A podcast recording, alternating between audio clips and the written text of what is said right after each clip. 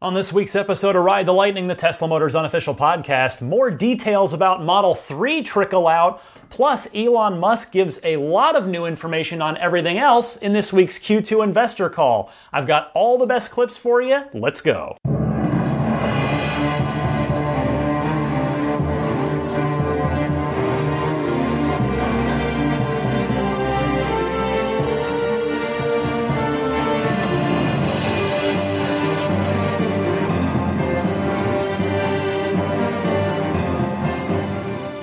Welcome, friends, to episode one oh five of Ride the Lightning, the Tesla Motors unofficial podcast for August sixth, two thousand seventeen. My name is Ryan McCaffrey.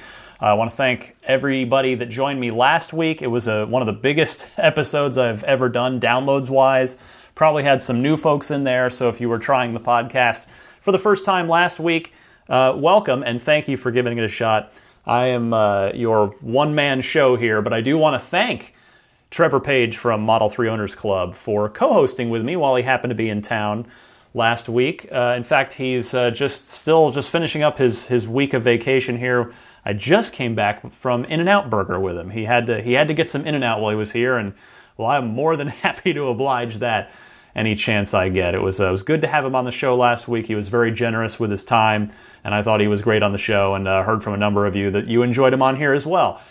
I also want to mention real quick before I get going, uh, last week I think was sort of the, uh, officially or unofficially, the two-year anniversary of this podcast. I've been doing this for two years now, so it's it's totally flown by, and I've continued to have as much fun doing it now as I did at the beginning, and uh, hopefully I feel like I've got a good rhythm for everything now, and of course I'm always hoping to evolve and improve and, and make the podcast better. But thanks to all of you, whether or not you've stuck with me from episode one, you came in at episode thirty-five with the Model three reveal. I know a lot of people did, and or whether you've come in more recently. Whatever the case, I just I appreciate you trusting me with uh, you know forty-five minutes or, or a bit more of your time each and every week to catch you up on the week's Tesla news and what I think of it. In fact, this week, Uh, you already know the answer because you've got the file in front of you. I think this week might be a bit longer than forty-five minutes because there is a lot to get to. The Model three delivery event was last week. Of course, told you all about it, my experience there. I was so grateful to attend. Uh, and there have been some follow-ups, as expected, some stuff from Elon on Twitter, and then we had the Q two investor conference call from Tesla. I've I've gone through every minute of that and pulled out all of the best quotes from the Tesla executive team, Elon Musk, uh, John McNeil, uh, J B. Straubel, et cetera. So stay tuned for that coming up.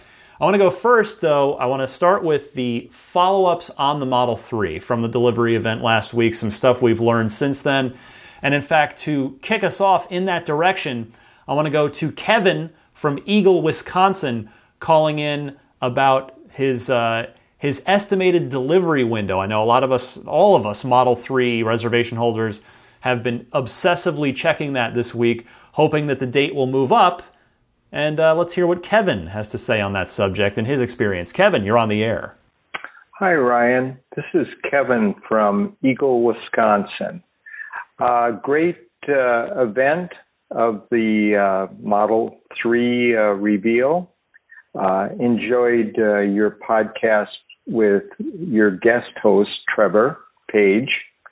Uh, comment I have is, I checked my delivery date on July twenty-ninth for the dual motor option, and it stated September to November twenty eighteen.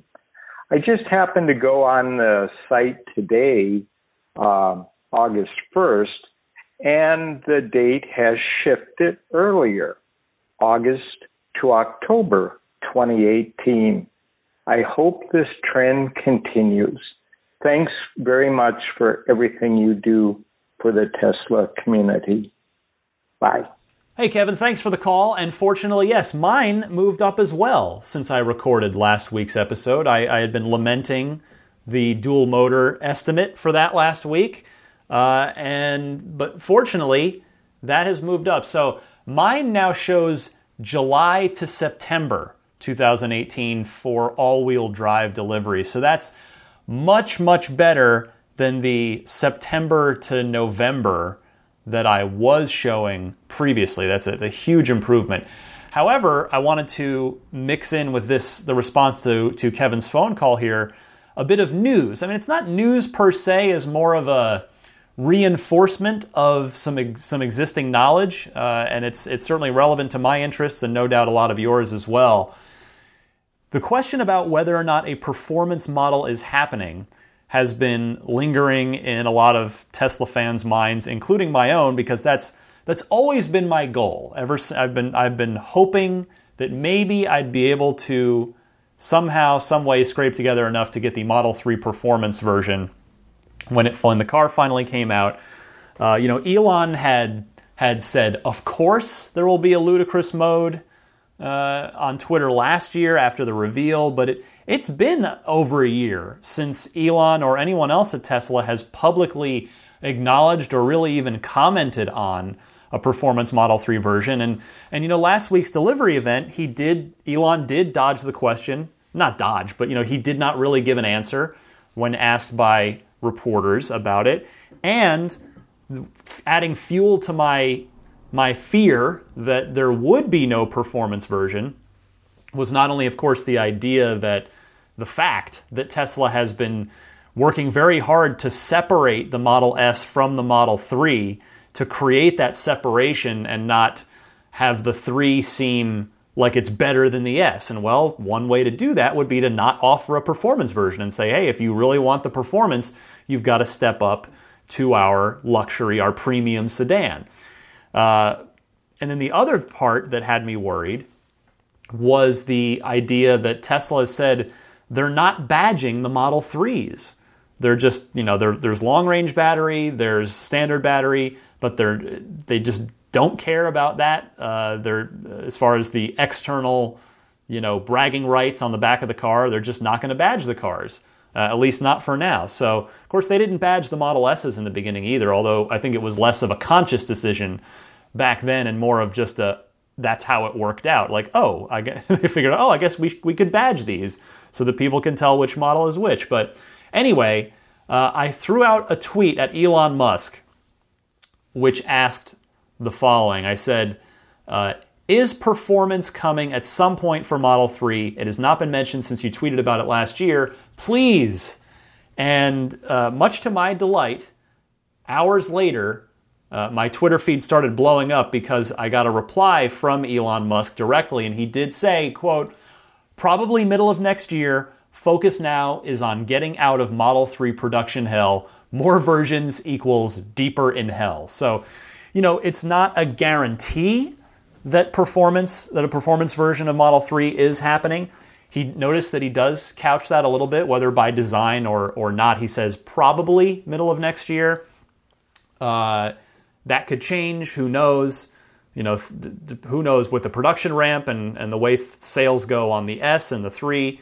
But what at least what it does is it it sort of updates the confirmation for now. So for now, as far as we know, there will be a performance version, and it looks like it's going to happen next summer. So I am going to hold out for that. I mean, I don't know if I'll be able to afford it, depending on what the price of it's going to be. But I've been trying to trying to make that happen, trying to save my pennies wherever I can. So we'll see. If not, uh, I know I've got a very excellent dual motor Uh, version waiting for me in the window of July to September of twenty eighteen. So that was the first bit of Tesla news, Model three updates that I wanted to share with you this week. Next up are charging details, specifically supercharging details. The long-range battery, uh, should you elect to get that Model three, will charge at the same rate as the Model S and the Model X, which is one hundred seventy miles in thirty minutes. The standard battery, however, is going to charge a bit more slowly at the superchargers, one hundred thirty miles in thirty minutes. So uh, just, you know, something to be aware of, the differences in the, the batteries there. I'm sure there is a reason, probably a technical reason for that, but uh, just wanted to pass along that factoid. Also this, this one, you know, this really doesn't affect anything in the, or not much in the real world, but Tesla did confirm the drag coefficient of Model three is zero point two three. You may recall that after the Model three reveal, Tesla had said they're aiming, aiming for zero point two one. So they didn't quite get there. However, zero point two three still does just nudge out both the Model S and X, which are each zero point two four, so, two four, pardon me, which makes the Model three one of, if not the single most aerodynamic mass production car in uh, in the world today. So that's that's neat.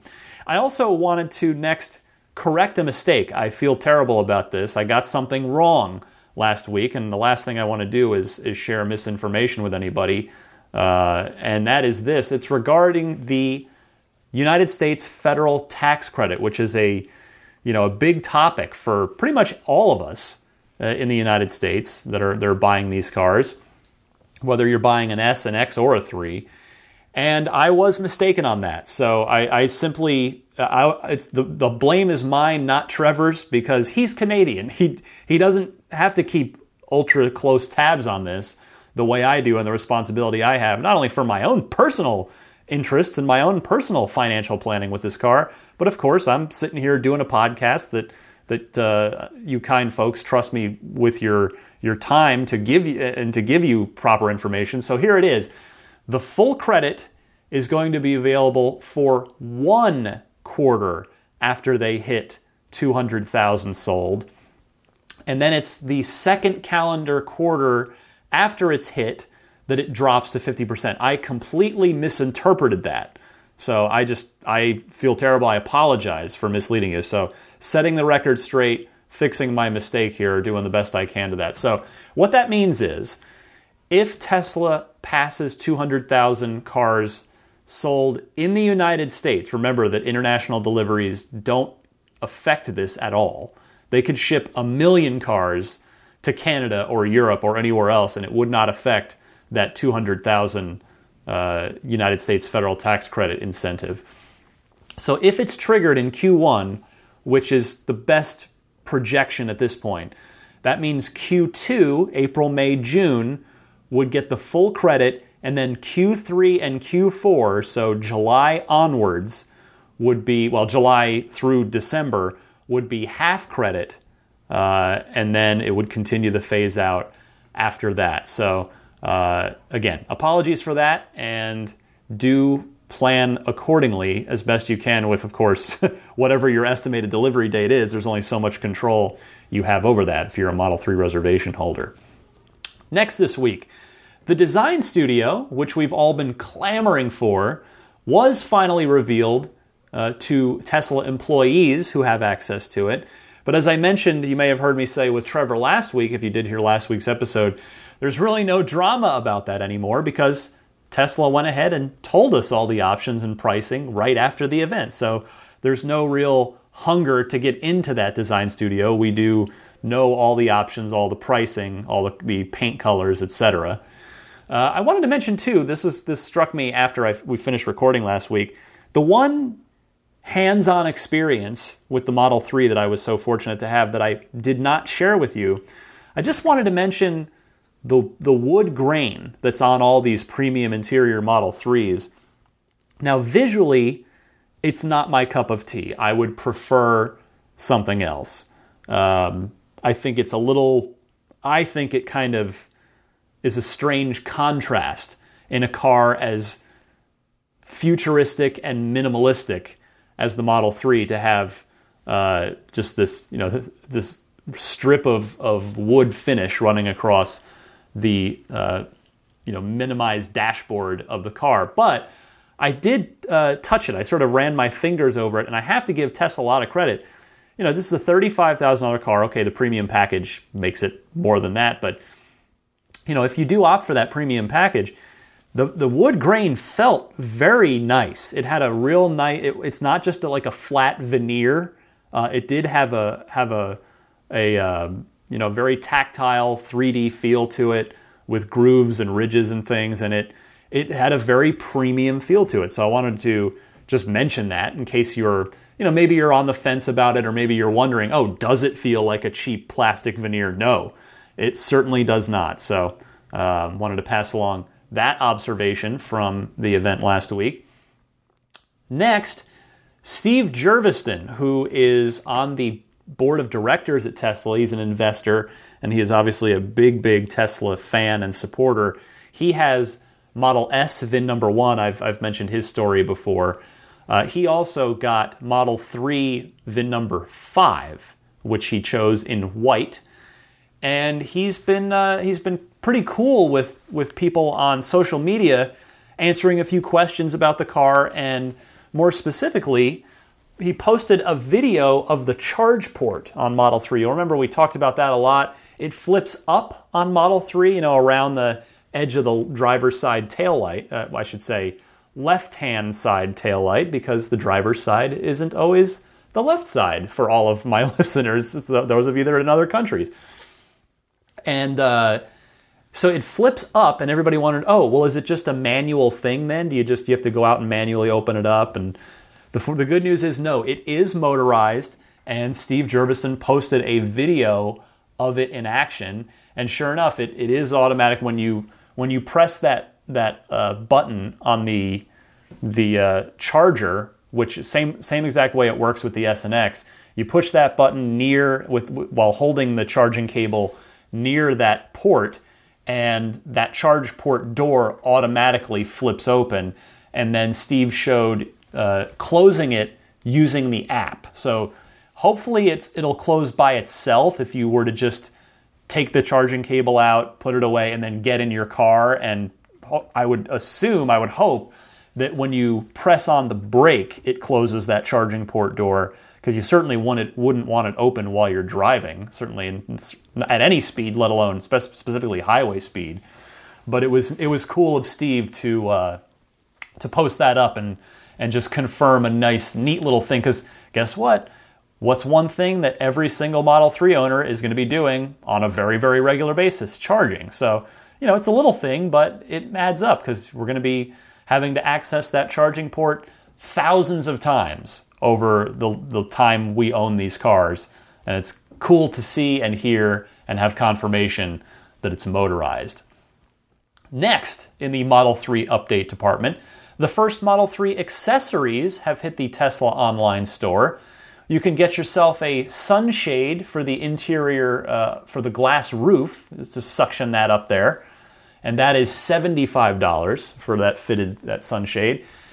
And if you need a uh, a different phone dock for the center console in the premium premium uh, package configuration, you know, if you want to dock an Android or some other type of uh, phone in there, they are fourteen dollars a piece, with the available options being a Lightning port for Apple products, and then there's U S B-C or micro U S B. So that seems very, very reasonably priced. And finally, before I get to the Q two conference call that Tesla had this week, the final Model three update I wanted to share is something that none of us saw. Uh, this came about later once the car was, well, there was a render and then somebody spotted it there, and then in daylight it was it was spotted as well. I wonder if this is part of the reason why the event was held at night. I mean, probably not. I'm looking too much into it, I'm sure, because every single Tesla event has been held in the evening. But Uh, Model three, friends, has an interior-facing camera on an assembly below the rear-view mirror. It has an interior-facing camera, so presumably this is it's going to be used in conjunction with the Tesla network when, when the whole ride-sharing thing gets started. I mean, maybe you're going to be able to keep an eye on your occupants, or maybe it's only going to be used for damage claims. If, you know, if something... You get your car back and there's something wrong with it, maybe there'll be kind of a D V R function in there where you'll be able to, to look back at the video and, and see uh, see what your passengers did. I could also see this, you know, once the cars hit level four, level five autopilot, and I use it to, say, send my daughter somewhere, like to school or a friend's house or something, I might want to keep an eye on her while she's in the car, make sure her seatbelt is on, uh, you know, st- stuff like that. I could see that, you know, being something that parents would want to do. Or if, you know, you've you've got a, maybe you're using the, the Tesla network, or rather you're using the autopilot, uh, the self-driving to uh, transport an you know elderly parent or grandparent, which is going to be great to you know get talk about getting people mobile and get let, letting people get around that who may not really be able to get around. Uh, you know, you might want to keep an eye on them too, make sure they're doing okay. So there is an interior-facing camera in the model, in every single Model three. It's not doing anything right now, but it's going to at some point. Again, part of that Tesla forward thinking. And the final note I have on this is, you're probably thinking the same thing, expect this to start very quietly showing up in the Model S and the Model X probably any day now. Uh, if it's shipping in Model three now, I can't imagine it's going to be too far behind in the S and the X, particularly when Tesla said time and again that the tech will go into the S and the X first. So it wouldn't surprise me if literally any day now uh, somebody takes delivery and posts online that their S or X has the interior-facing camera in it. You know, there, there's not going to be any fanfare about it. Tesla will talk about it later, probably once the Tesla network is... is uh, nearing completion and, and nearing uh, the time for deployment, but it that is rolling out now, so that's pretty cool to see. All right, let's uh, go to the conference call now. Elon, uh, J B. Straubel, Deepak, John McNeil, everybody on there to uh, talk to the investors, the analysts, get give updates on uh, on the company and answer some questions. This is always good for some choice quotes from Elon Musk because, well, you know, there's no P R filter. Not that Elon ever has a P R filter, but there's there's really no P R filter there to stop him from answering any of the questions or saying anything he wants. So I want to start. This is a long clip here. Buckle up. It's like eight minutes long. But this is these are Elon's opening remarks. He talks about how significant the July twenty-eighth delivery event was.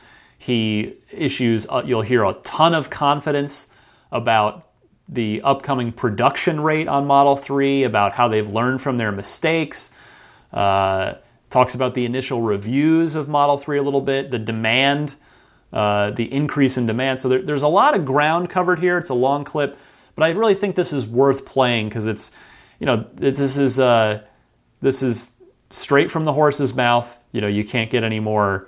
any more direct than this. So here is Elon Musk giving his overview on where Tesla stands after Q two twenty seventeen. So first of all, I want to say that um, Friday night was an amazing time for Tesla. It's the, uh, one of the most important days uh, in the history of the company. It's something we've been striving for for fourteen years. Uh, it's... Uh, The car that we've, the Model three, handing over those thirty production Model, Model threes was, was a just incre- incredible milestone in the company's history. We've wanted to make a an, an, an, an, a great affordable electric car, which is a fundamental thing that is missing. Uh, we wanted to make that from day one, and if we, if we could only have done it sooner, we would have. Um, and um, I'm glad that this day has come. What we have ahead of us, of course, is... Uh, an incredibly difficult production ramp. Uh, nonetheless, I think we've got a great team, and I'm very, very confident that we will be able to reach a production rate of uh, ten thousand vehicles per week uh, towards the end of next year. Um, and we, we remain, uh, we believe, on track to achieve a five thousand unit week by the end of this year. Um, So I would certainly urge people to not get too caught up in what exactly falls within the exact calendar boundaries of, of uh, a quarter or one quarter or the next, uh, because when you when you have an exponentially growing production ramp, slight changes of a few weeks here or there can appear to have dramatic changes, but that is simply because of the arbitrary uh, nature of the uh, of the, the when a quarter ends. So. Um, but what people should ha- absolutely have zero concern about, I know, zero, is that Tesla will achieve a ten thousand unit production week by the end of next year. Uh, so, uh, you know, if you consider, say, where we came from, the Roadster, uh, we were making only six hundred units a week, where the non-powertrain portion of the car was made by uh, by Lotus. Um, and we, we did the powertrain and the final assembly of the car. Um, and then we went from that to uh, twenty thousand units a year of the Model S, a far more complex car, where we did the, the whole thing. And then we, uh, with Model three, we were more vertically integrated. Uh, I think people should really not uh, not have any concerns that we will reach that uh, that that outcome from a production rate. Uh, we're also very confident of our costs. We feel we gained a lot of experience. We've uh, we certainly aspire to learn from the mistakes of the past, and I think we, we largely have. Um, Deepak will go into uh, some of our margin expectations there. Um, and um, and you know, unlike, say, for example, the, the, the Model X, where the mistake that we made, and I obviously take primary responsibility here, um, was having far too much advanced technology in version one of a product. It's, it's incredible. Model X is an incredible car, but it was it was um, overreaching for uh, the first generation of product. But in the ca- in the case of the Model three, we've we've we've strived hard to simplify and make sure that um, it has everything that's necessary to be a fantastic car. If you see the reviews, the reviews are, you really could, one could not ask for better reviews. Um, and I'll just sort of give you a, one little uh, one, one little anecdote, um, which was um, which I I, I, I I found quite surprising, is that when we were giving test drives to uh, or test, well, the, the journalists were doing were driving the car and doing test drives. Um, about eighty percent of the journalists said that they would buy the car themselves. Um, most of the remaining twenty percent said probably. This is crazy. I've never seen anything like it. Um, so this is a very good sign.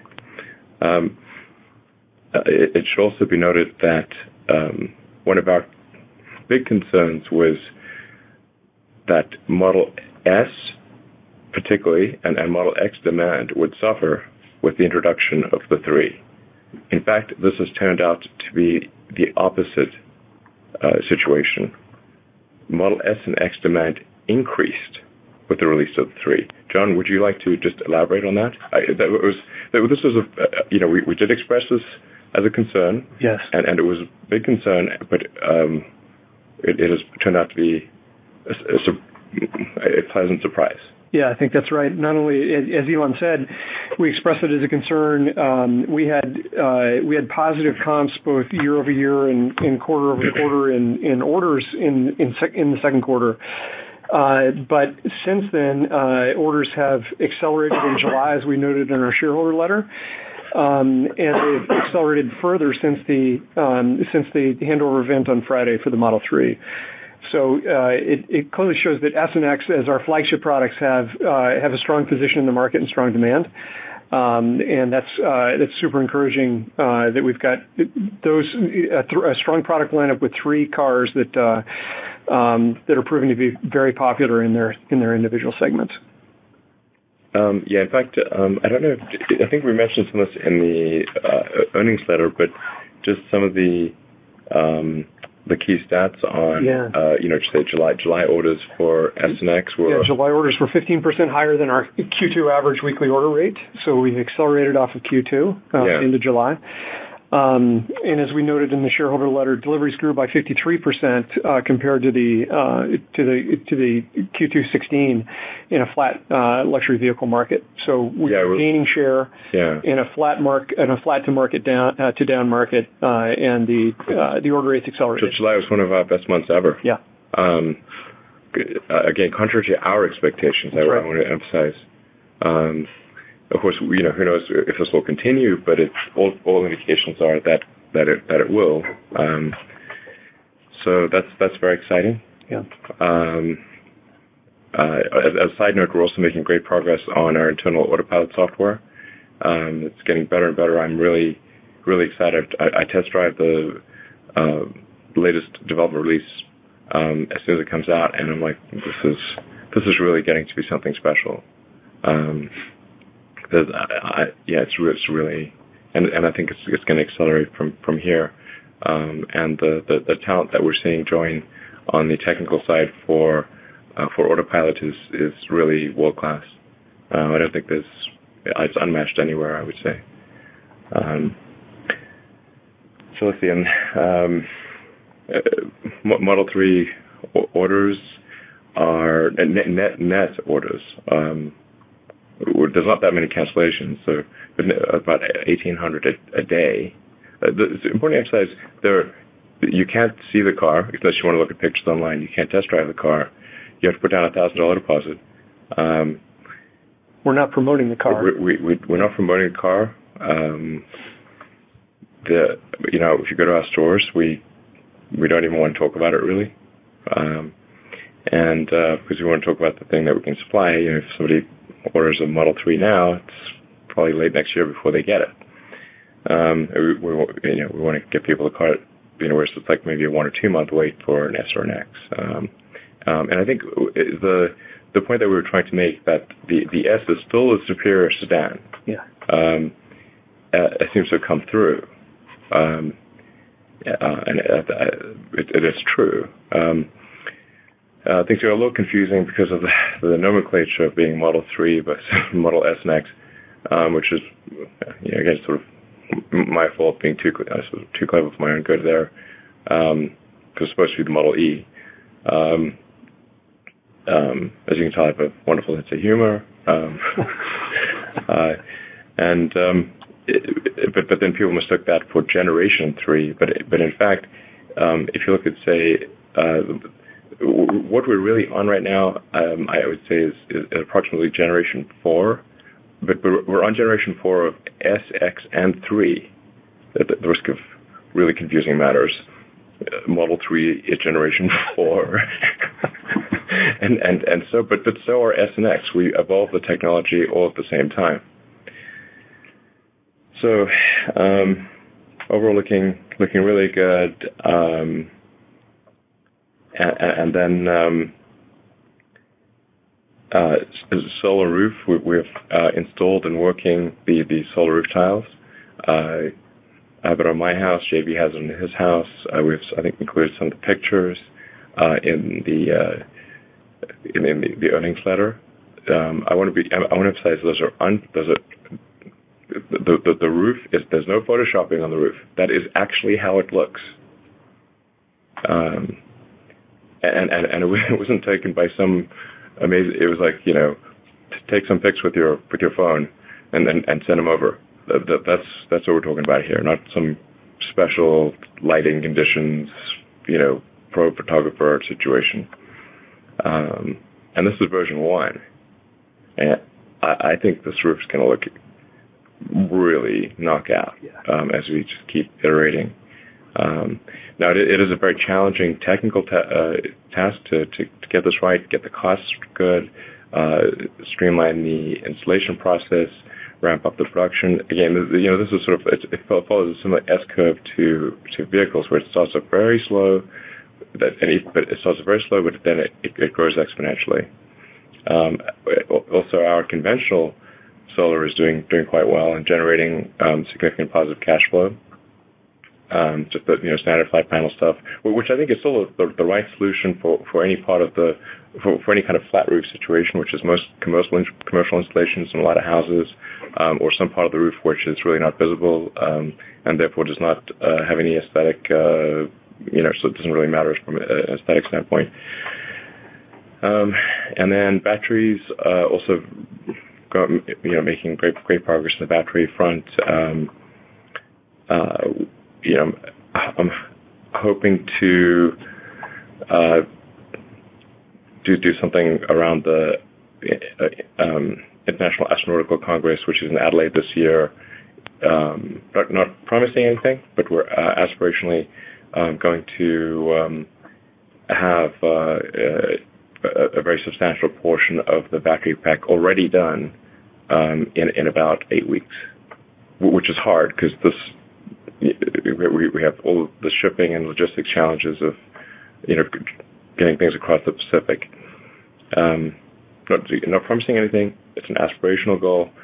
Um, team's working super hard to make it happen, but I'm I'm excited by the, the, the prospect, and and and, um, and uh, I, I feel cautiously optimistic that that will take place. Um, so, yeah, really, I think I'm really proud of the Tesla team for getting to this point. Uh, I really want to want to thank, you know, the, uh, the, the, the whole the whole Tesla team. We're going to have thirty-three thousand people at this point um, for working hard to achieve some, some very difficult things. So again, I know that was a long clip, but there you hear Elon with an ex- with an assist from John McNeil covering a ton of ground. I mean, my big takeaway from that was he t- he talked almost as long as as there as he did at the Model three delivery event last week. So uh, great stuff from Elon. Awesome to hear that Model three demand is up despite the fact that Tesla is still actively not selling the car. You heard him say eight hundred, uh, pardon me, averaging eighteen hundred Model three orders per day. Uh, the solar roof going well now. So uh, just a lot of everything's, a lot of these forward-thinking products for Tesla, meaning the Model three, meaning the solar roof, Powerwall, you know, their Power Pack. It's all really starting to click. Like if you, again, I, I like to say, and I like to, what I like to do is try and pull back a little bit, right? Take that, pull the camera out and take that ten thousand foot view of things rather than just the what's two feet in front of you.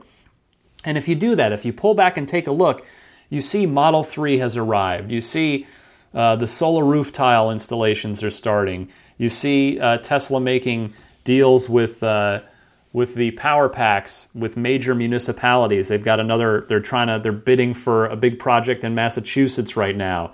Uh, the power walls are getting delivered. I mean, everything's really starting to fall into place right now. And it seems like Tesla's really, really starting to fire on all cylinders now, which I know that's a hard, just terrible phrasing to use, given that that's a, a an ICE reference, but forgive me for that one. But it's just, yeah, everything's really starting to go with Tesla now. And it's, it's exciting. It's exciting to see.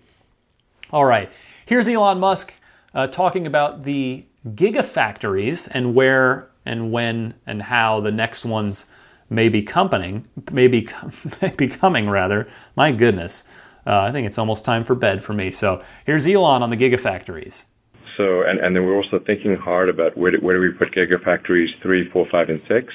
Um, we, we expect uh, to keep the majority of our production uh, in uh, in the U S.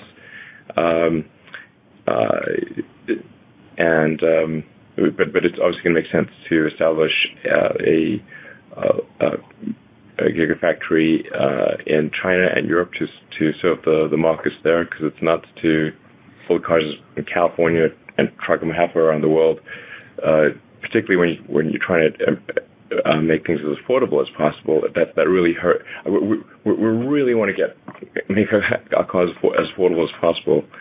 Um, And, and so that, that, that does require some amount of local market production, particularly for the um, mass market vehicles, in order to, to make it as uh, accessible as possible. Um, so we're thinking hard about that. I think we'll have some, some announcements on, on at least a few of those locations before the end of the year. Uh, but we don't expect to uh, spend significant money on them. Um, it, you know, just it's about identifying the location, doing the long lead time stuff, the permits, the planning. The, this doesn't cost a lot of money. It's only when you really start moving dirt and putting up uh, concrete and steel and buying equipment that the the, the big money starts to be required. Um, yeah. So, um, so anything you want to add on that? Mm-hmm. Good. Yeah, capex on Model S and S is, is is pretty pretty. It was like really not. It's minor compared to the next. Yeah, yeah, yeah. There's, there's, there is continued improvement, of course, um, to to keep pace with uh, Model three, so that all of our products are at uh, the, the same level of technology. But it, but it's it's small potatoes compared to the the, the three.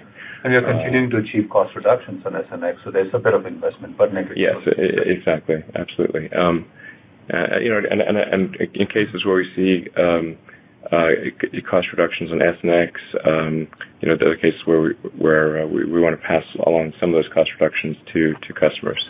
Um, so, um, yeah. So overall, feeling really. Um, this is this is like maybe the best I've ever felt about Tesla. To be, to be frank, you know, it's like really. Um, I mean, last week stressed the hell out of me. Um, but uh, I, I really think that this is uh, this is you know, probably the best I've ever felt about the company. Well, he mentions Europe and China, which certainly many of us presumed would be the case. I wonder where the others would go, because he's he mentions three, four, five, and six. Now, they won't all necessarily get announced at once, but they are seemingly all coming. So I'm gonna have I'm gonna guess. I'll bet you South America is gonna be one of those. Uh, that there's a huge market down there. I know in the in you know that's uh, the the Latin market, uh, Latin American market is. is a thriving market for all kinds of stuff. I know in my day job in the video game world, the the Latin market is is just booming. So I wouldn't at all be surprised if Tesla gets a uh, a gigafactory down in the southern hemisphere and specifically the South American continent. So we'll see about that. And then you know the other my other thought too was, what about Japan? You know, J- Japan itself isn't obviously geographically large, but it's very dense. Uh, but it could serve the entire sort of uh, Asian region, you know, outside of China, really. You could, you know, the, potentially, I mean, even maybe India could be a location for a gigafactory as well, because India is such a, a booming, thriving market as well. So um, those those are my guesses. We'll see what happens. We're, we've been told to expect at least a couple of gigafactory announcements by the end of the year, so I'll be keeping my ear to the ground on that. Next, Elon discussing Model Y. Uh, some really interesting things to chew on here uh, about Model Y's name and how and when it's going to be built. If you are interested in a Model Y, as I know a lot of you are, I've gotten a lot of calls and, and emails about it over the, the last you know year or two of this podcast. There are a lot of you, so Uh, take a listen to this Elon Musk clip.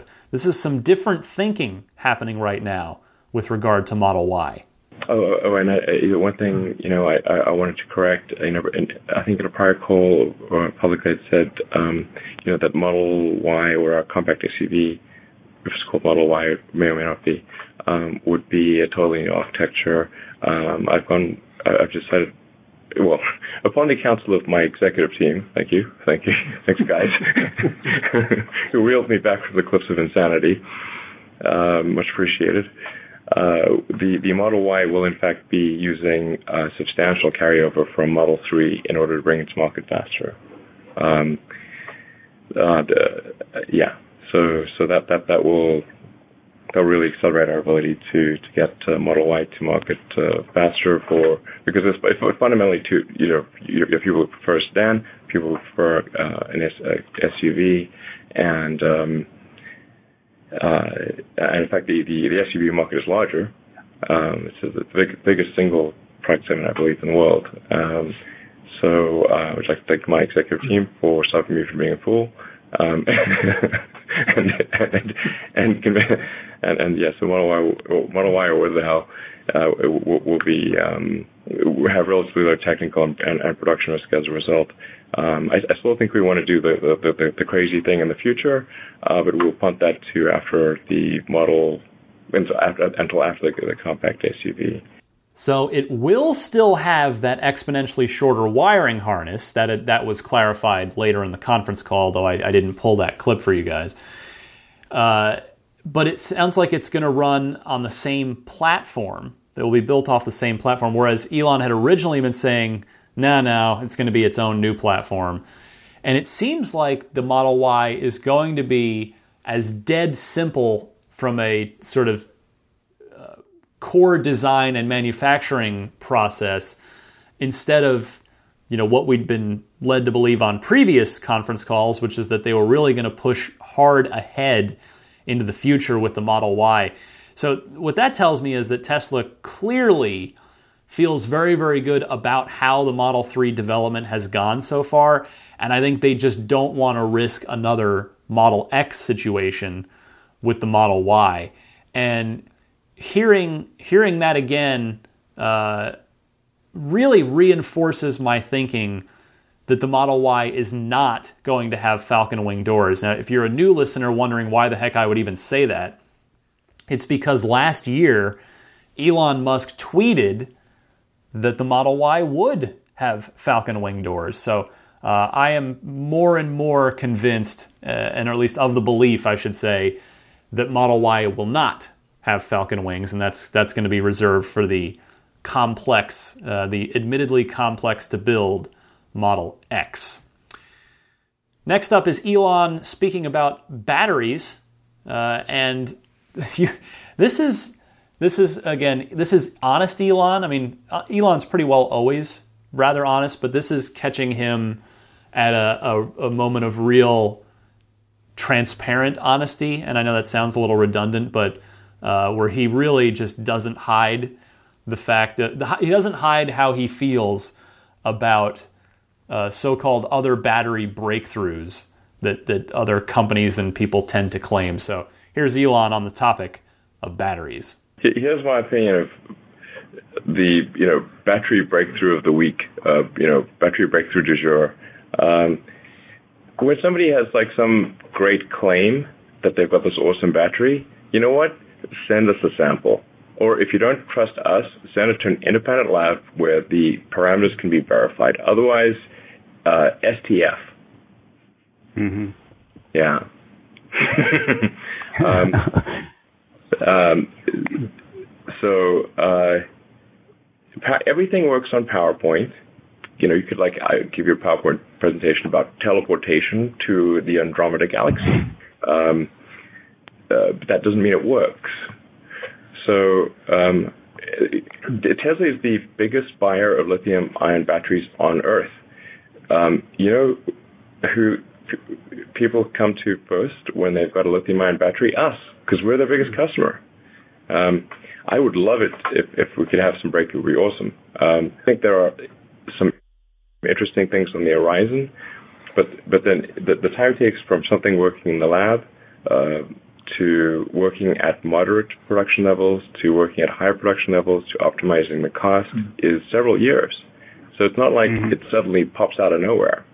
Yeah, J B, do you want to add to that? Uh, I, I totally agree with uh, the sort of you know thought, cautious skepticism on all these announcements, and um, just more specifically on the solid-state batteries, Rod. I mean, we, we do, we've talked to a number of different um, uh, groups that are researching this. We actually have tested a number of those different prototype, um, you know, very early prototype, you know, single cells. Uh, but it's, uh, it, you know, we, we don't yet see anything that changes our strategy, and um, we don't see anything there that's... By the way, we'd love it if it did. Please, please. Mm-hmm. Can someone please come up with a battery breakthrough? We'd love it. We, we would be the um, first ones to want to, uh, to implement it. It's, yeah, totally.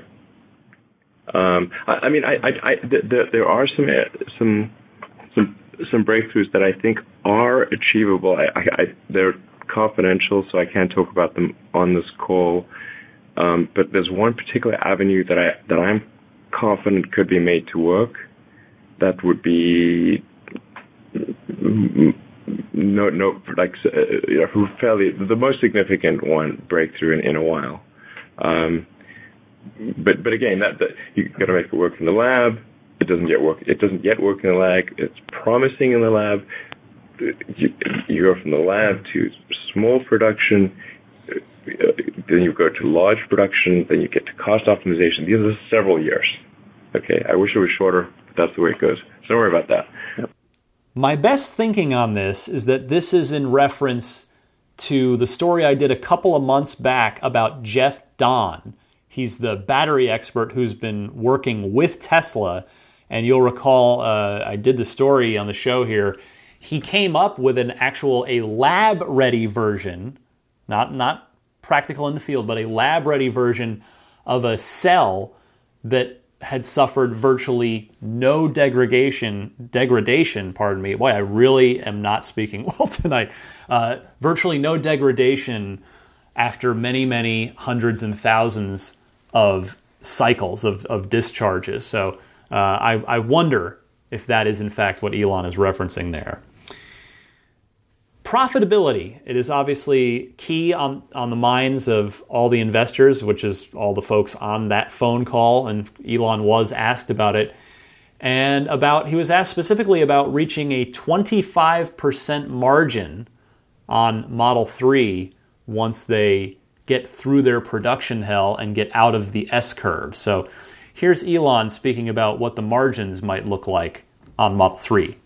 Yeah, so Deepak won't want to elaborate on this, but I, I feel like uh, the point at which we are at steady state of uh, five thousand units a week for uh, Model three is about when we'd reach the uh, twenty-five percent gross margin level. Um, so it wouldn't be right when we get to five thousand, because initially when you get to five thousand a week, there's still a lot of overtime. There's still expediting parts from, from all around the world. So you've got a lot of expedite fees, you've got a lot of overtime, um, uh, and, and so it takes probably from the point at which you get to the, the five thousand a week, it's probably another three or four months before you hit the twenty-five percent gross margin. Would you agree, Deepak? I, I agree. You're Uh, yeah, um, I was just going to be more cautious. But I, I, it's, it's, it's something like yeah. that. It, essentially, yeah. you need to reach a production level and then optimize at that production level. Yeah, I mean, I think ultimately uh, uh, it, it's a variety of factors, including material cost and cell and, and the efficiencies we achieve at, at the Gigafactory on ourselves. And I'm, I, I'm, we are very confident we will achieve the twenty-five percent target, firstly. On for sure next year, one hundred percent. That's right. It's a question exactly no. when, how one, to predict. Again, what I say, one hundred percent probability of achieving that yeah. at some point next year. Yeah, and I, and I feel really good about it because the bill of material that we have uh, is so well-defined and so clear in our yeah. premiums that we have on prototypes. Is Another way of saying we were significantly less dumb this time, Thank we think. Yeah, yeah. So I, and and um, the, the labor hours required are significantly lower, uh, the way we have structured it's, the manufacturing. It's designed for manufacturing. Exactly. And so all of those give me much more confidence in this target. And exactly when we'll achieve, I think we'll give you more clarity over time. Yeah, and, and I'd like to give some credit to our suppliers here. Yeah. Um, you know, with with um, with ro- with roadsters, certainly with Model S, and, and to slightly less degree with Model X, you know, we we, we often could not get the, the, the top suppliers, or, or or and we we certainly couldn't get the A team at the top suppliers. Right. Um, what's great about the Model three is we have the we have the we have the, the A supplier and, and we have the A team at the A supplier. Right. Yeah. I can't tell you how important this is. It it it makes a massive difference. Uh, so just a thank you to all the suppliers that worked so hard to, to get us to this point. Um, that that is a that is a lot of credit for um, any success that we have. Yeah. So Elon is guaranteeing twenty-five percent margin on Model three next year, and let's do the math on this. Soon, very soon, Tesla's going to be making five hundred thousand Model threes per year, plus another one hundred thousand Model S and Model X combined. And both of those cars each also have a margin of about twenty-five percent per uh, information we've been told previously. So when you add all that up, six hundred thousand cars a year all making uh, twenty-five percent profits on each car sold uh, on average, that should make investors very, very happy. In fact, you may have, you may have seen, uh, if you do follow along, Tesla's stock price rocketed up the following day after these, uh, after this investor call, which happened after the close of of uh, stock trading hours. Stock went up like twenty, something like twenty dollars in a day. Just an, a ridiculous amount of money in one day for it to go up. Uh, investors clearly responded well to Elon's uh, not only his his uh, profitability case that he laid out, but also his confidence. Elon expressed Uh, a lot of confidence. In fact, you heard Elon talk there uh, about about uh, the the best part suppliers. How Tesla has they with the S and the X, they not only didn't have the A-list part suppliers, but they usually didn't get the the A teams on those part suppliers. And now for the three, they have the the A-grade part suppliers and the A-teams on those A-grade part suppliers. But just, yeah, I mean, with the profitability thing, with the, with the margins, six hundred thousand cars a year with those kinds of profits per car, uh, I've got to think that, that Tesla is finally going to be profitable fairly soon at that rate, which, of course, you know, investors have been patient. Uh, it's, you know, it's been a long, long time coming, to, to, but it, all by design, right? All part of the master plan. Tesla's been building to the point where they will finally become a profitable company. And if and when they do, I don't think it's so much if, but when, boy, that that is going to make investors very happy, I'm sure, even though I don't know a ton about that world. I mean, uh, I suppose Apple stock doesn't always go up, even though they're making tons of money every quarter. But I would have to think that if Tesla does uh, complete the financial portion of their mission, as far as investors are concerned, and reach consistent and steady profitability, it is probably going to be good news for Tesla's stock price. Uh, all right, next here, SpaceX. There was an interesting question made by uh, Jonas uh, um, from uh, blanking on his name now. I forgot to write it down. Uh, Adam Jonas. There we go. Whew, still in the brain. He uh, he is a notorious Tesla bull. He is a he's a very pro Tesla. He's he's usually uh, is betting on Tesla, not against them. He got on and asked an interesting question about SpaceX and how, if there's any sort of cross-pollination between what SpaceX is doing and what Tesla's doing. And I'll tell you, the the Tesla executive team had a very interesting answer to this. Take a listen.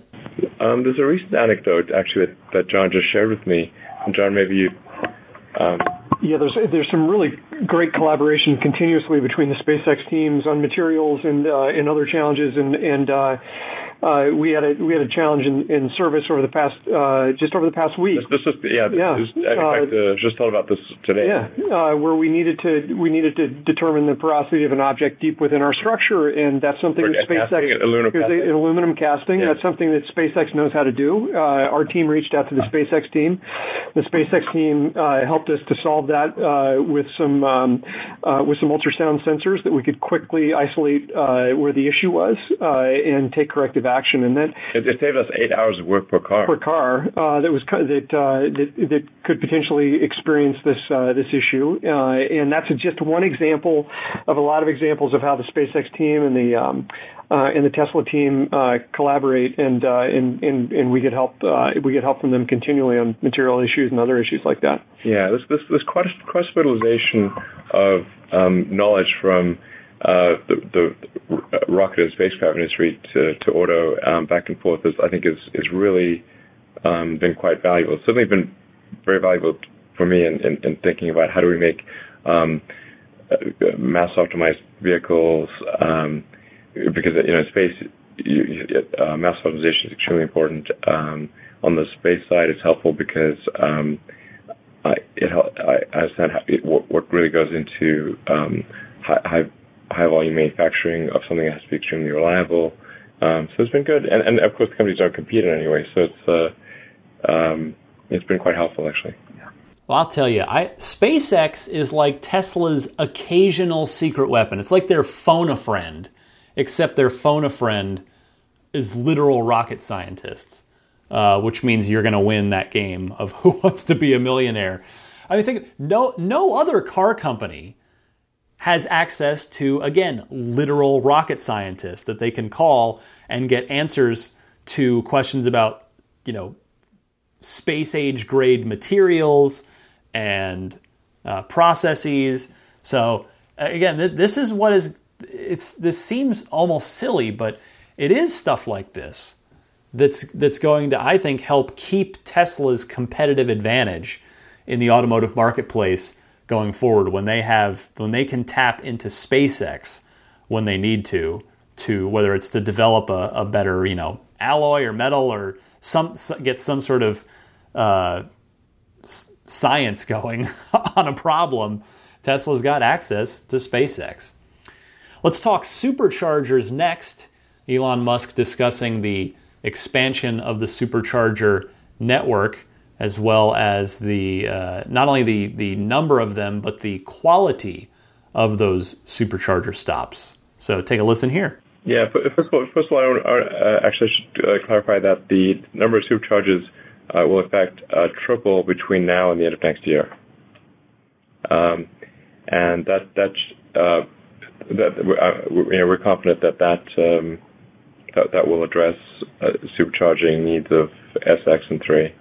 Um, so we're trying to stay ahead of it. There are occasional places where um, that that that are, that are tricky to to find a location. Like Malibu is really difficult. Um, in a few places, but uh, the we're we're staying ahead of that, and I, th- I think I think it's going to be good. And we we should see some immediate relief, uh, even for S N X customers, on some of the key uh, supercharger locations.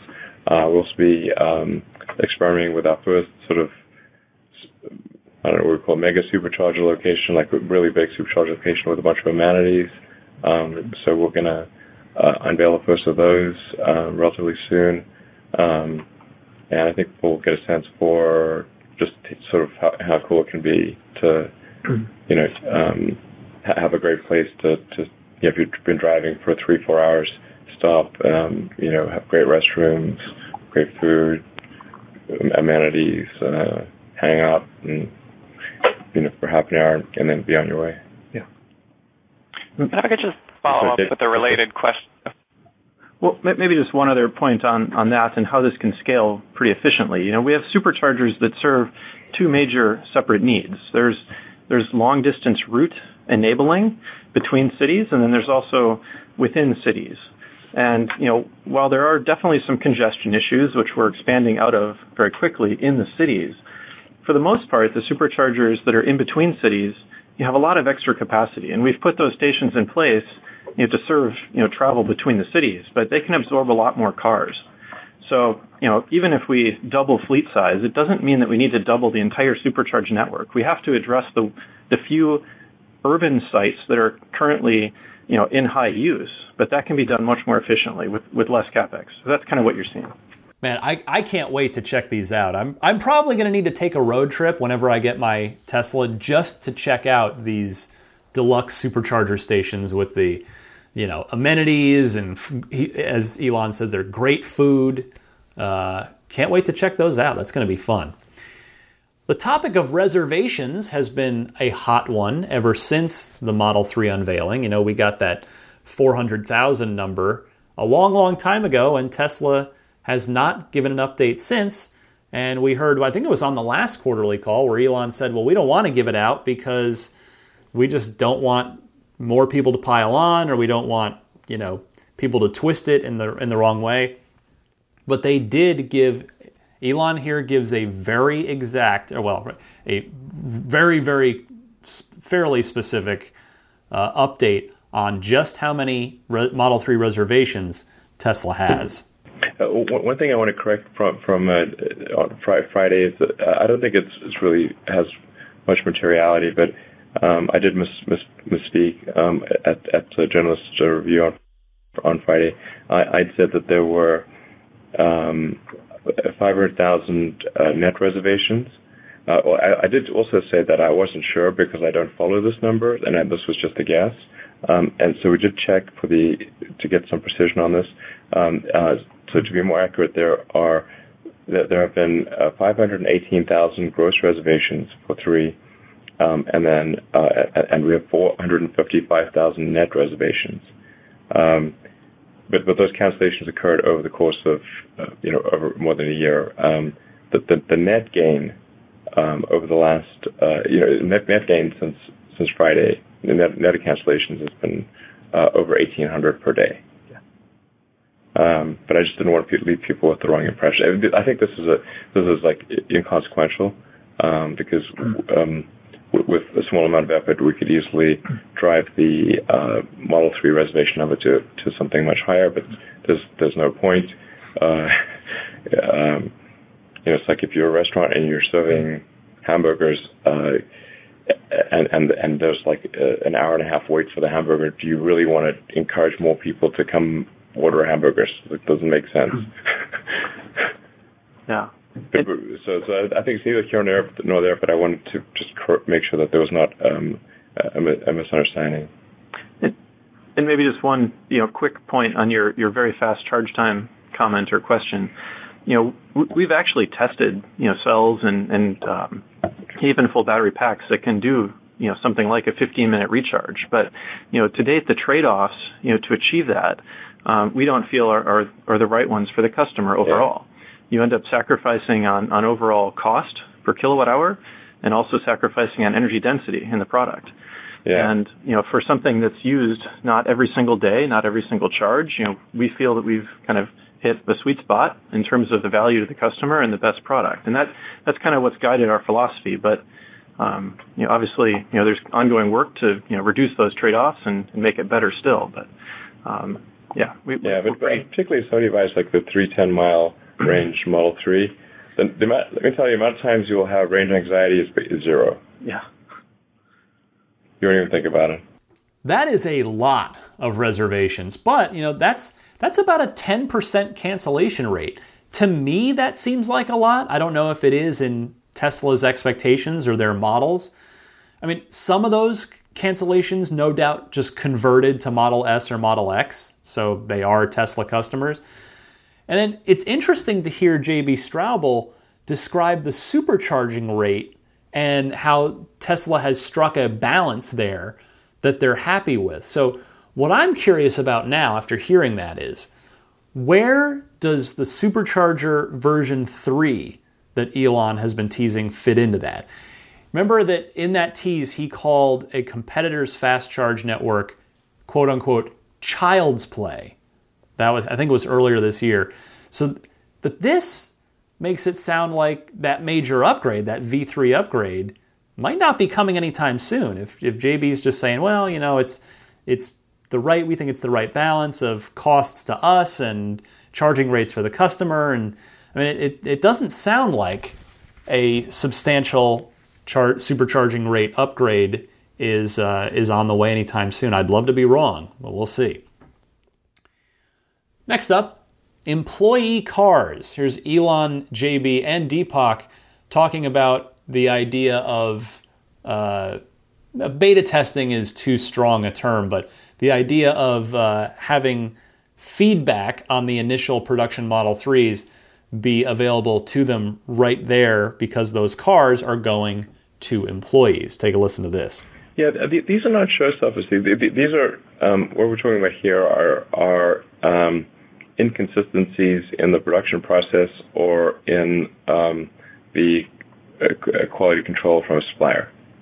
Um, so they're relatively easy to correct. They're just there tend to be quite you know there tend to be quite a large number of them, but again uh, they're only rarely occurring. Um, it usually involves like a tolerance stack up or some combination of factors that we didn't anticipate. But they're they're almost always very easy to correct. But there's just a bunch of them. It's a lot of work. Uh, yeah, and these may be software issues as well, yeah. not not necessarily supplier or hardware or, issues. It, it you know, it's software-hardware interaction as well. Yeah. yeah. And I think the main benefit is that we can learn about them faster, and therefore we can fix them faster. Mm-hmm. That that simply is the benefit. Right. Exactly. The, the the people driving them and the people are the same ones who have to fix the problem. That's a great feedback loop. Yeah, and what we're doing is above and beyond others. We've done a lot of testing, like the other O E Ms. So this is just helping us get above and beyond by selling it to our employees and getting feedback from them. Mm-hmm. And investors. And yeah. yeah. You know, it makes a lot of sense to hear them explain it that way and why they chose to do that. And and I'm glad to hear that the issues that they either have or expect to encounter are not, quote-unquote, showstoppers, as Elon says. So that is good news for sure. Uh, two more clips for you here. Here's Elon confirming something that we've suspected for a long, long time, and that is batching. We do we do batch cars, so that uh, we'll, we'll make um, typically at the beginning of the quarter we'll make cars for Europe and Asia, um, and then we'll make cars for the East Coast of North America, then the West Coast of North America, and that's generally the sequence within a quarter, um, and then you'll see someone write some something where they've unco- they think they've uncovered some um, gotcha where uh, there were very few Teslas registered in a given country in a particular month. It's like, yes, because none of them arrived. The, this is meaningless uh, extrapolation. So yes, Tesla does indeed group do batches of cars by by region. So that confirms a long-held theory in the Tesla community. So West Coast Model three owners, uh, such as my, well, or would be, two owners to be, such as myself, we should probably expect our cl- our cars closer to the end of a quarter, uh, at least once production has fully sped up. That's, I guess I should clarify that, because certainly for now, the all the, pretty much all the Model threes are going to the West Coast right now. But once everything normalizes, West Coast is probably going to be more like the end of a quarter. The glo- the overseas cars sound like they get done in the, the in Q one, so there's time to ship them. Uh, and then sort of the rest of the United States is Q two, so that they, could, they, again, can get there in plenty of time for the uh, end of the quarter delivery total. So good stuff.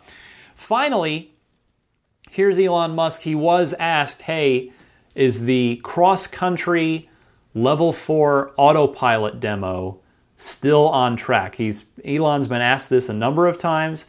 Every time he has said, yes, we are on track for this by the end of the year. Elon has a slightly different answer this time. Take a listen. And then the Coast to Coast Drive, autonomous drive by the, the end of the year, I believe we're still on track for that. It is certainly possible that I may have egg on my face um, um, on, the, on that front. Uh, but if it is not at the end of the year, it will be very close. I think this is the first time that Elon has started to back off of the whole this year timeline for that for that uh, coast-to-coast autopilot demo on, on level four. I personally would not expect that to happen this year, because I think the Model three will continue to occupy the bulk of their focus. It may not have been in one of the clips that I played you there, but Elon did say we are really, really focusing on Model three, and rightly so, in, certainly in my opinion. Uh, so I think the, the demo, the full self-driving demo, it should be really, really cool whenever they can get to it. And if that takes another few months, hey, so be it, no problem. If it takes another year, then I would start to worry about just how far away that software is, especially if it's coming time to configure my Model three and I've got to make the decision of whether or not to pay the three thousand dollars up front for the full self-driving capability, or hold off on that and pay four thousand dollars later to activate it later if I feel like that capability is is a long way off. So that is definitely, that that autopilot demo, that level four demo does matter. It is going to tell us something uh, about where and how how far away this really is from uh, from rolling out wide. That is all the Tesla news for this week. Once again, busy week. I mean, you would think that we just had the Model three delivery event, so there wouldn't be anything else left to talk about. But no, as usual with Tesla, there is always something interesting to talk about. And there is almost always something interesting that you guys are talking to me about in the Ride the Lightning hotline. I've got a whole bunch of excellent calls, follow-ups, reactions to the Model three delivery event. Plenty of that to get to, you, to, get to uh, with you guys right after this short break.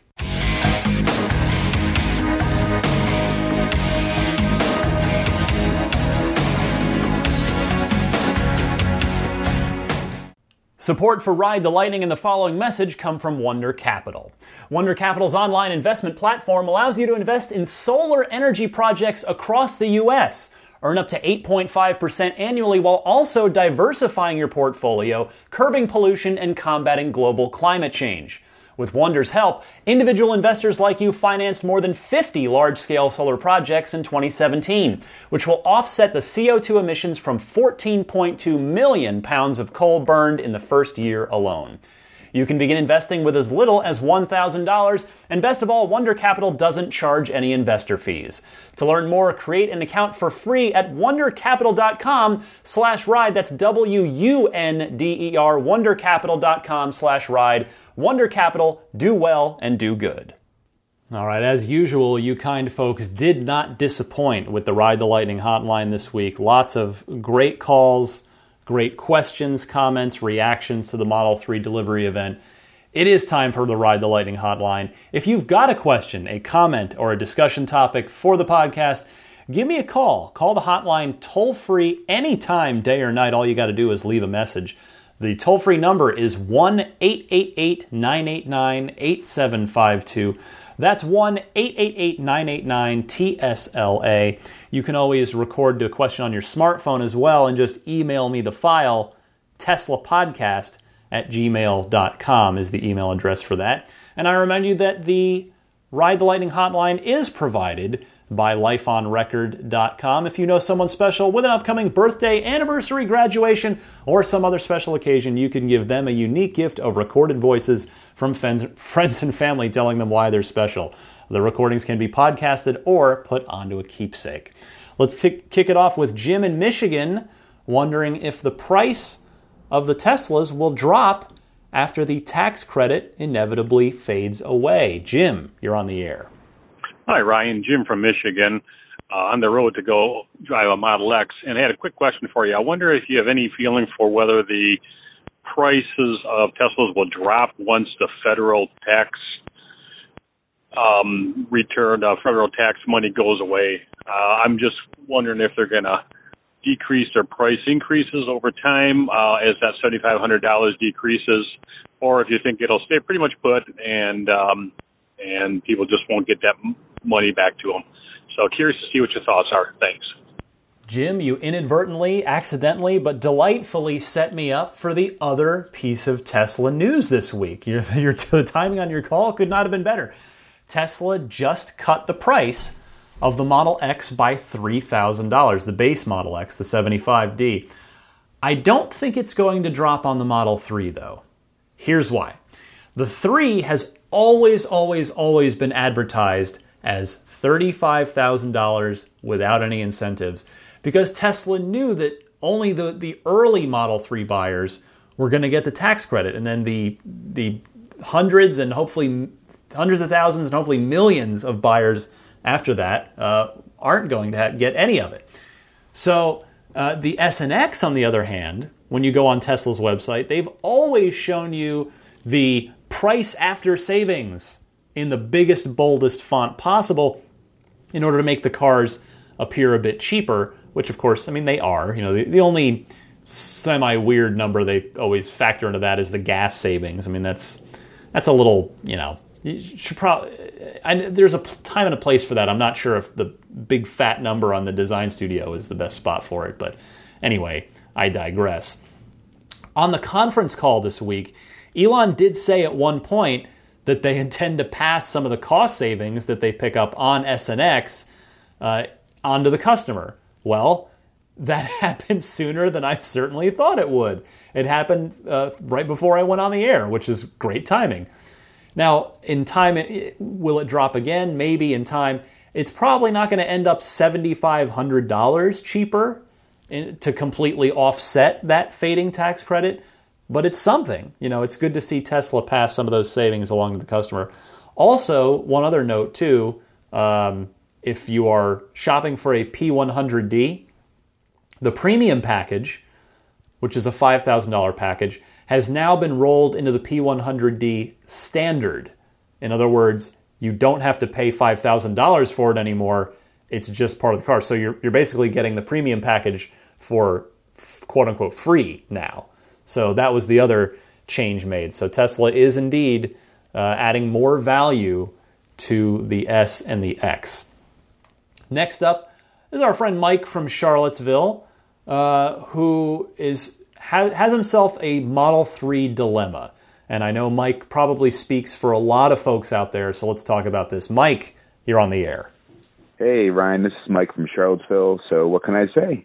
The Model three looks incredible, and it just reconfirmed my want to and desire to to one day own it. So my question for you, um, I'm kind of in a predicament. I can't really afford the long-range battery with options, but I could afford this short-range battery with the premium package and autopilot. So do I, do I go with the longer battery and no op- upgrades, or do I go with the smaller battery and all the upgrades? Just want to see what you think. Thanks, and uh, keep doing what you're doing. Bye. You have a uh, a classic Tesla dilemma here, Mike. Now, I obviously, I always try to preface these things. I can't make the decision for you, but here's what you should consider if you have not already. Number one, you cannot upgrade the battery pack uh, unless Tesla somehow down the road tells us that all the Model threes are long-range battery packs and that the normal ones are software locked. I really don't think that's the case. It's possible but we can't assume that. Um, so, and then the other thing is, you can, you know, that I'm talking about a potential software unlock situation. Tesla's also talked about the idea in the past of of having actual bat- hardware battery upgrades, so swapping out your pack for a bigger pack down the road. But there's no current plan for that. We cannot, again, cannot assume that will be the case. You've got to plan. You've got to plan on your battery choice being permanent. Now, you can, number two here, point number two, you can upgrade to autopilot anytime you want. All eight thousand dollars of it. Now, it's going to cost you a little more than eight thousand dollars if you activate it later, but it's there. And range is king, particularly if you're in a cold climate where the your range is really going to suffer at certain times of the year. I actually went so far as to look up Charlottesville, and it looks like, you know, your winters get get down into the twenties. Nothing super harsh, you know, not, not like Canada or anything like that, but, you know, it looks like you've got some winter weather there, Mike. But uh, range is king. That's always a thing to remind yourself with, with Tesla vehicles. If I was in your shoes, uh, again, I can't make the decision for you, but just given the top-level information that you've told me, I would probably skip autopilot for now and get the long-range battery now. Do it, and then you can add autopilot later. Uh, and remember, you can do that in stages. You can get the enhanced autopilot first, and then later, when it's ready, full the full self-driving package, the full self-driving unlock. So there, as I said, there there is a cost penalty for that, but again, you can't upgrade the battery ever, as far as we ha- you know, as far as we know.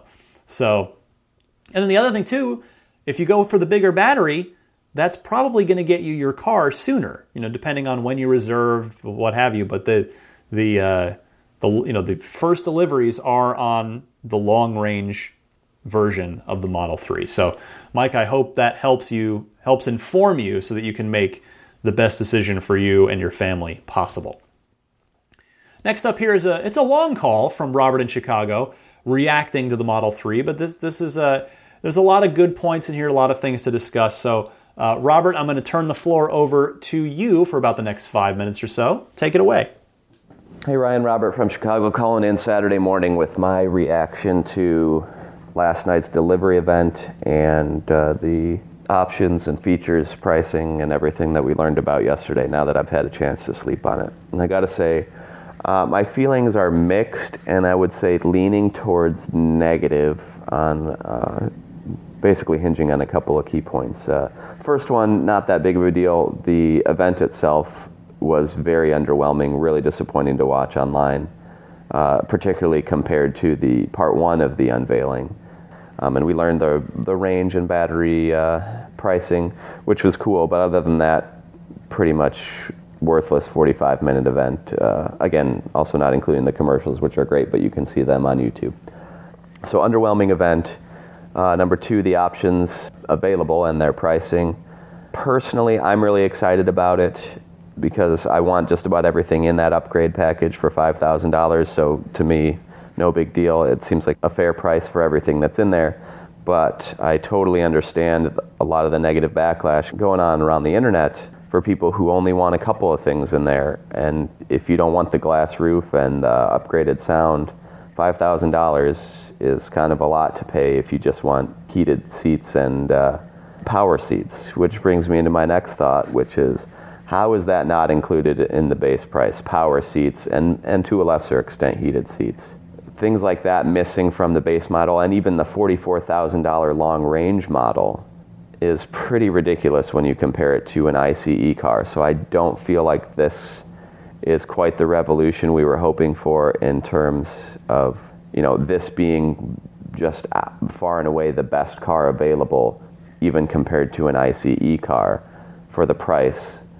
Like, you could really make the argument that Model S and uh, maybe to a lesser extent Model X is for their category. Model three does not feel like the best value unless you're already sold on an electric vehicle, um, which the average consumer obviously isn't there yet. So um, that was a little disappointing to me, um, again, but I personally am excited about the pricing just because I was planning to get everything in that the upgrade package anyway. So kind of mixed there. And then the most disappointing thing to me is the dual motors delivery estimates. For me, day one reservation holder waited in line before the store opened here in Chicago is September to November of next year, which basically, well, it guarantees me not being in the full tax credit uh, window, probably not even the half tax credit window, down to a quarter tax credit. So that option goes from, you know, maybe three thousand dollars to five thousand dollars, probably, you know, now eight thousand dollars to ten thousand dollars plus, depending on exactly if there's even any federal tax credit uh, window left there. Uh, and that just is really discouraging and disappointing, and feel I, I feel like Elon and Tesla a little bit are letting down the day one reservation holders, because I know there's a lot of us who put down the money wanting the dual motor option and went to wait in line because we knew that the tax credit was running out. So that was, you know, part of the reason of getting in line was to be able to get the car that I wanted and still be able to get the tax credit. You know, I know a couple months ago, he said he thought it would still be available for uh, day one reservation holders to wait for dual motors and get the tax credit, but it's really not looking that way. And so now I'm not sure what to do, because, you know, ten thousand dollars is probably not worth that upgrade to me. But uh, here in Chicago, we do have icy and snowy winters, so maybe some of your other listeners who have a rear-wheel drive Model S or X could call in and let me know whether or not I need it. But yeah, at this point, I'm not exactly sure what I'm going to do, so that has me feeling pretty disappointed. Um, and so overall, basically because of that, I, I'm, I'm mostly disappointed. I understand the disappointment from people who wanted some of the lesser options in the premium package to be included in the base, and feeling like that they have a, a good argument there. And uh, where was the something special, or what is the something special for day one reservation holders? Color, extra supercharging miles, nothing so far. So is that still happening, or is was it just Elon saying thank you on stage, which, well, you're welcome. Anyways, uh, I would say mostly disappointed and uh, a little bit excited, but uh, maybe back down to reality, and uh, looking forward to your thoughts. Thank you for the call, Robert. I don't disagree about the event itself. We, don't, we didn't hear about any of the car's cool features, like the H V A C system. Uh, and, and you're right. There's no word on the quote-unquote something special for day one reservation holders yet either. I think that goes back to Tesla having to both launch this car, but still anti-sell it, which is which seems totally weird, almost hypocritical, because of course Tesla's so backed up. They have this amazingly wonderful problem of being so backed up on Model three orders. You know, we're talking roughly half a million uh, at this point. A few of those have canceled, but it's, you're almost half a million orders. They need to push Model S and Model X instead. Now, with, with the something special that a lot of us, including myself, are waiting on, I, I honestly, I don't think the, the delivery event was the time or the place to announce that, because it affects such a relatively low percentage of people who either have reservations or will buy the car. I mean, it's people like me, people like you, but it just, it doesn't apply to so many people that I think it's, that was probably not the best venue for it. I think they'll make a quieter announcement about that sometime later. And uh, and then I, I hear you on the dual motor all-wheel drive timing. Fortunately, as I mentioned at the top of the show, right the day after I recorded last week, my estimate was revised in the in the direction I wanted to see it go, which was closer to now. So uh, that was that was a relief. And of course, as I mentioned as well, we're looking at middle of the year for performance. The the reduced tax credit, that is a tough pill to swallow, and you know, everybody's situation is different. But for me, I look at it this way. Again, and this is just my situation. Everyone's situation is different. I am going to need to hold on to this car for a long, long time. Uh, if you're a long-time listener, you may remember back near the very beginning of this podcast two years ago, I came on here one week and expressed some some kind of frustration uh, that that my wife and some of my closest family members just weren't super supportive of my Tesla dream. They just didn't, you know, they, they you know, I'll just leave it at that.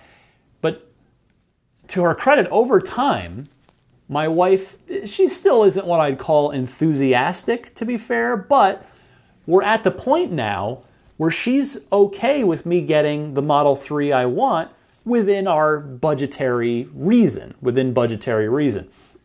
The catch is that, not, not a catch, not like it's some sort of sick deal, I don't want to paint it that way, but, but she has told me that, hey, look, financially, it only makes sense to spend this kind of money on a car if we're keeping the car for a very, very long time.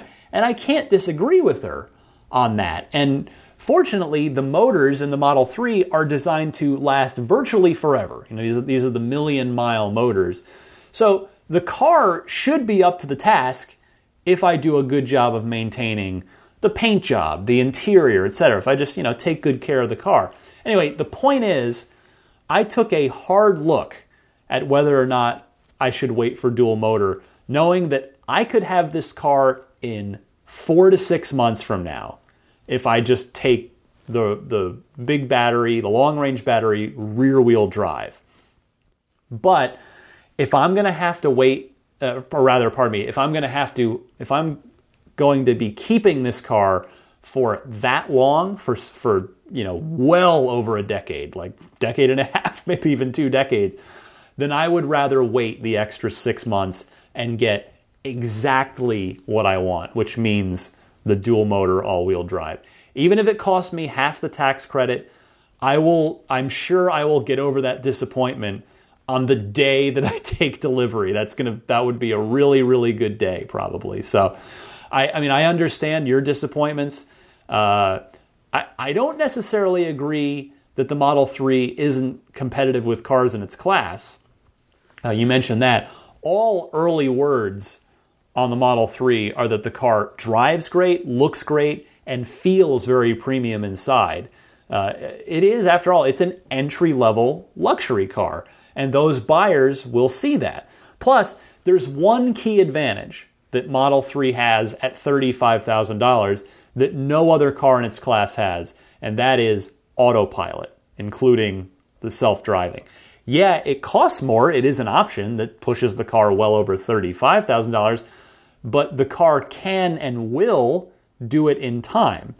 A th- the three series, B M W three Series or the A four or the C-Class, they won't do it ever, or at least if they do, you'll have to buy an entire new car. So thank you for that uh, wonderful, long but but thought out call there, Robert. Appreciate it. Let's move now. Fellow Chicagoan, Lawton, our old friend Lawton from Chicago, uh, wonders when we'll get more details about Model three. Lawton, you're on the air. Hi, Ryan. It's Lawton from Chicago. Want to comment on the Model three delivery event. I'm glad that Tesla took the time to recognize and celebrate all their employees' hard work to, to achieve the amazing milestone of shipping the Model three. I would overall consider the event to be a soft launch, with some tantalizing new nuggets of info revealed, but obviously with many more details to follow.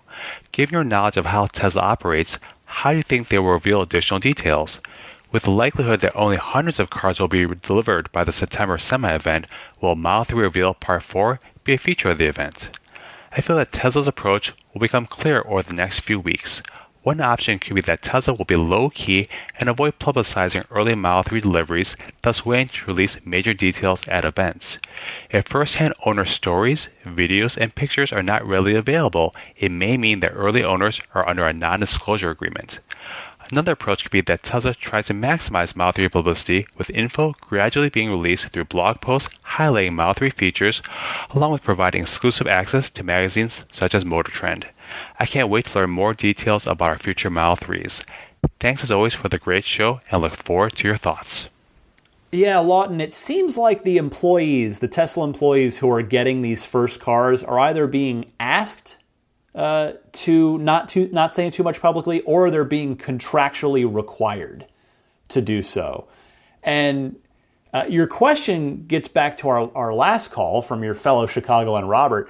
There is still some more to learn, such as dual motor pricing, performance pricing, and performance specs, what the metal roof looks like on this car, because it's never been seen, not even on the release candidates, what other interior trim options there are going to be, et cetera. There is still more to learn, but Tesla's probably not going to make a big deal out of it. Certain, I would think certainly not with any more dedicated events, because they're still cursed by their own success by needing to not drum up too much interest in the car, while they still have half a million reservations to clear off the books. All we can do is, is cross our fingers and hope for a smooth S-curve so that production accelerates and then normalizes sooner rather than later. Good stuff, as always, from you, Lawton. Next up is uh, another friend of the show, another frequent caller, Joe in Michigan, who has an excellent story about uh, making a difference in his own community in a very simple way with regard to, it's not Tesla-specific per se, but it's uh, it's part of the growing the E V movement, of which Tesla is a part. So, Joe, please tell us your story. Hey, Ryan, this is Joe in Michigan. I had uh, just a comment that's not Tesla-specific, but I still thought it could be uh, useful or interesting to the Ride the Lightning audience. Uh, I live in a small city or large town. It's a little little under ten thousand people in my town. And uh, I learned recently of a reconstruction project that's coming up next year of a public parking area in town. And uh, uh, the uh, city council was asking for any public comment or, or anything that the public had to say about it or, or suggestions. So I went to a city council meeting recently and suggested that we add Uh, electric vehicle charging at each of the parking spaces, and gave a little information about how we might be able to pay for this using the Volkswagen uh, money that's available in the U S. And the mayor turned to the other city council members and, and said, "I did not put this young man up to this." So the, the backstory that I didn't know at the time is that the mayor of our town had been wanting to do this, but they had never had anyone in town back it. So just by my going to one city council meeting and suggesting this, uh, it's happening. It's it's in the plan now to have E V parking, uh, public E V parking spaces put in in our town because of one person. I just happened to go and suggest it, and now it's happening. So uh, my point is that sometimes it feels like we can't really make a big difference, and it, it doesn't take that much sometimes. So anyway, just wanted to put that out there. Thanks.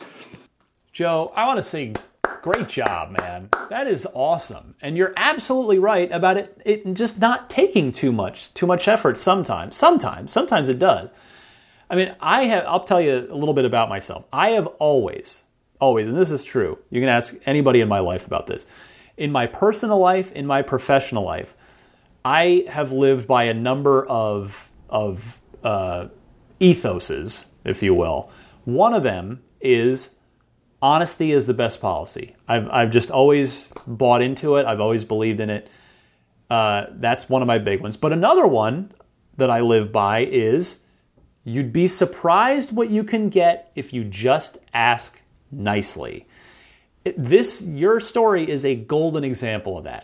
So let this be a lesson to all of us. If we pay the slightest bit of attention to what's going on in our communities, which I know can be very, very difficult with, you know, we're all busy, all of our lives, uh, work, home.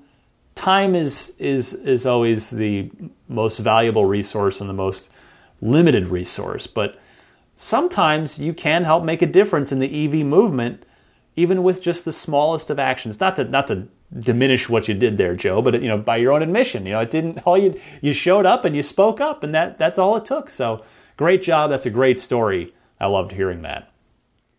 Next, another uh, old friend, Vahe from Las Vegas. Vahe from Vegas wonders what Tesla might do if a uh, big number of reservation holders decided to hold out for options that won't be there at launch. Let's talk about that. Vahe, you're on the air. Hey, Ryan. It's uh, Vahe from Vegas. Haven't called in a while. Hope everything's going good. Uh, I just wanted to get your opinion on something.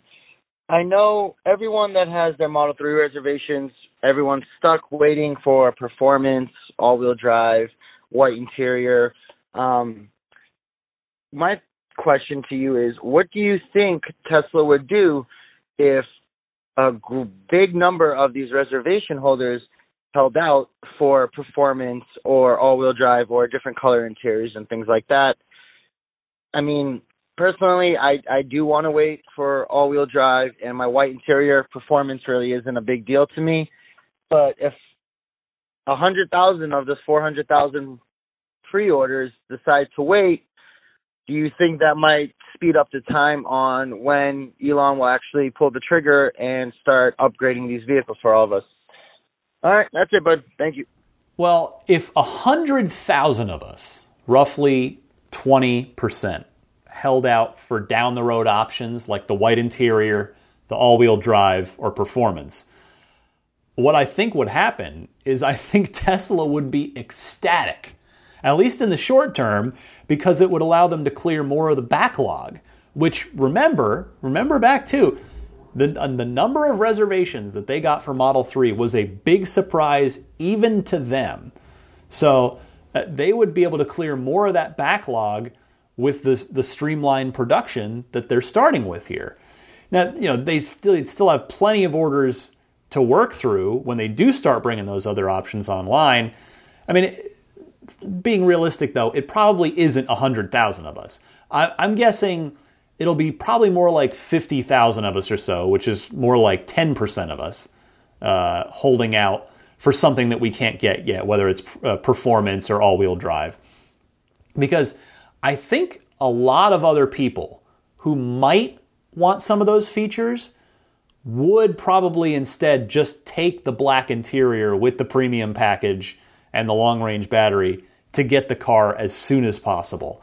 In other words, those options may be appealing to them, but they're not deal breakers for, for a lot of people like they are for people like me, where I'm just I'm digging in and I'm saying, nope, I've waited this long. I want to get exactly what I want to get, and I'm willing to wait for it. So it, this production ramp is going to be really interesting to keep an eye on. That's for sure.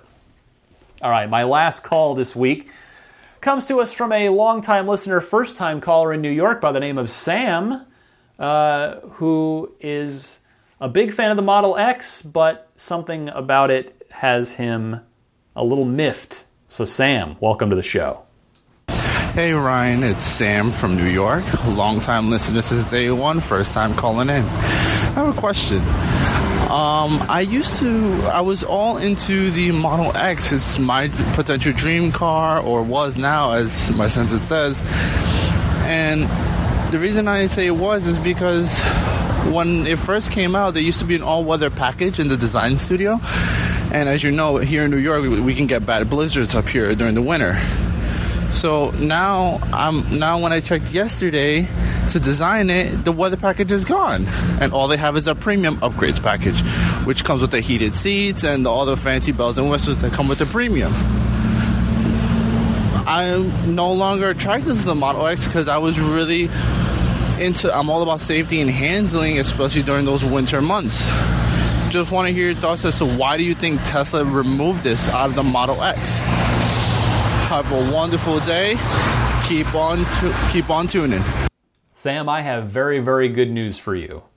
Your cold weather package is not gone at all. It is still there.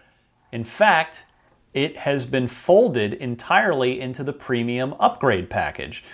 Now, if you happen to Uh, not want the rest of the premium package, which includes premium sound, uh, you know, the, the bioweapon defense mode, et cetera, then that's certainly going to be five thousand dollars that you would rather not spend because it used to be a one thousand dollars package on its own when it was a la carte. But as I talked about last week, the value of the premium upgrades package has been raised pretty significantly without suffering an equal hike in cost. The heated seats, you know, all the seats in the X are heated. The heated steering wheel, the heated wipers, the heated wiper nozzle, the, that's all still in the car. They're just bundled in with that five thousand dollars premium upgrades package. So I hope you are able to make your Model X dream come true. And thank you so much for calling in.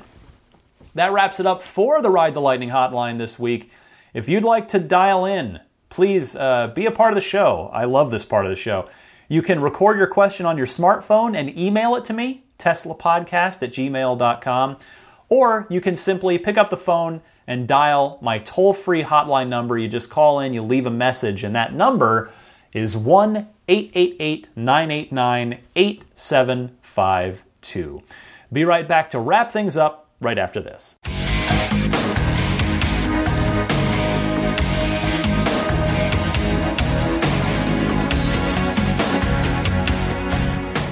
All right, uh, another busy week of Tesla news. I want to mention the Patreon page. If you uh, get a lot out of the show, you decide you might see fit to to throw some support my way on Patreon, I would be mighty, mighty grateful for that.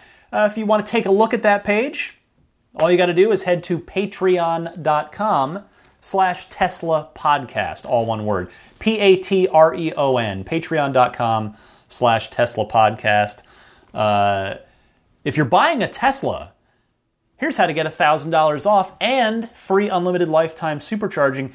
Use our friend Gordon from Hawaii's referral code. All you have to do is type this into your web browser, T S dot L A slash Gordon one eight seven two. That's Gordon spelled G O R D O N.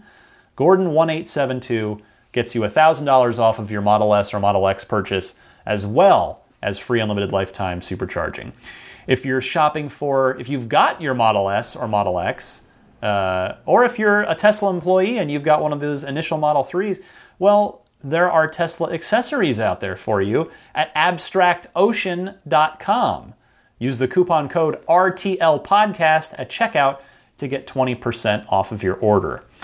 Follow me on Twitter at D M C underscore Ryan. Do subscribe to this podcast if you don't already. That way it downloads to you automatically each and every week, making it as easy as possible to get it into your ears. You can subscribe on uh, iTunes, Google Play Music, Stitcher, TuneIn, uh, who I still... It's like one step forward, two steps back over there with uh, trying to get the, the the logo put into your Teslas so that it doesn't show up as generic nothingness when you go to listen to the show in your Tesla. But anyway, uh, you can also visit the podcast hosting site at teslapodcast dot libsyn dot com for uh, individual M P three downloads of episodes or the R S S feed. You can pick that up there as well. And that about wraps it up. Just want to thank the Patreon producers before I hit the road. These are the outstanding human beings who kindly support me at the twenty dollars level or higher each and every month on Patreon. They uh, are Jeff Bartram, Paul Hussey, D J Harbaugh, Pete White, Wolfgang Obergen, George Cassiopo, Z L Klein, David Brander, Jonathan Wales, John Waltower, Scott Gillis, Michael Lucas, Alexi Heft, Lisa Kaz, Michael O'Prey, Logan Willis, Matthew Parra, Michael Lester, John E. Ford, Robert Miracle, Kyle Stover, Vince Vaughn, John Lasher, Harold Plug, Jason Chalukas, Charlie Payne, Emotion Rentals, Richard Ouellette, Andreas Cohen, and Sean Fournier. Thank you all so much. I do sincerely appreciate the support, and uh, it is a pleasure to bring you this show each and every week.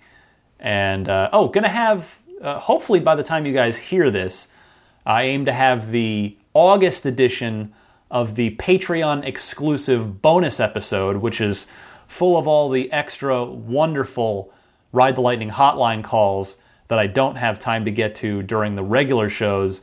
Those all get sent over to the Patreon exclusive show where I talk, you know, respond to all of those, talk through all those. So if you are, uh, if you're a Patreon supporter at the ten dollars or higher level, you have access to those extra bonus episodes each and every month. So look for a new one of those here. Again, hopefully by the time you read this, but if not, very, very, very soon. Happy electric motoring, everybody. Uh, it has been another busy week of Tesla news, which I'm, I love. I mean, it's it's way more fun to do a podcast every week when there's a lot to talk about as opposed to scraping the bottom of the barrel for news. So uh, it's been another fun week. It's been, boy, a heck of a stretch here lately. with Tesla, with the Model three out and all this fun stuff happening. So I will be back next week, of course. New episodes drop every Sunday at nine a.m. Eastern Time. Uh, take a look for it. I'll be with you here, as always. Happy electric motoring. See you guys next week.